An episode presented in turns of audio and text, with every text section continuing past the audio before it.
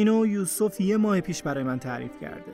من می‌تونستم یوسف باشم تو می‌تونستی یوسف حالا که یکیشون شکسته بود تازه متوجه شده بودن وجود ها همه جمع شده بودن توی لابی خونه.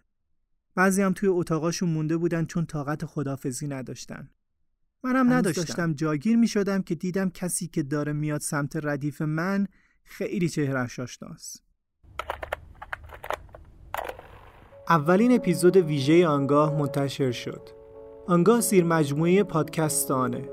این اپیزود با اسم خورد شیشای کف هواپیما اسپینافی از داستان بدون لبخندیدن یا داستان یوسفه. این اپیزود کوتاه رو اگر داخل کشور هستین می‌تونید از سایت tirobot.com و اگر خارج از کشور هستین از سایت patreon.com تهیه کنید. لینک هاشون رو هم در توضیحات این تیزر می‌ذارم و از همین حالا می‌تونید برید دانلود کنید و گوش کنید.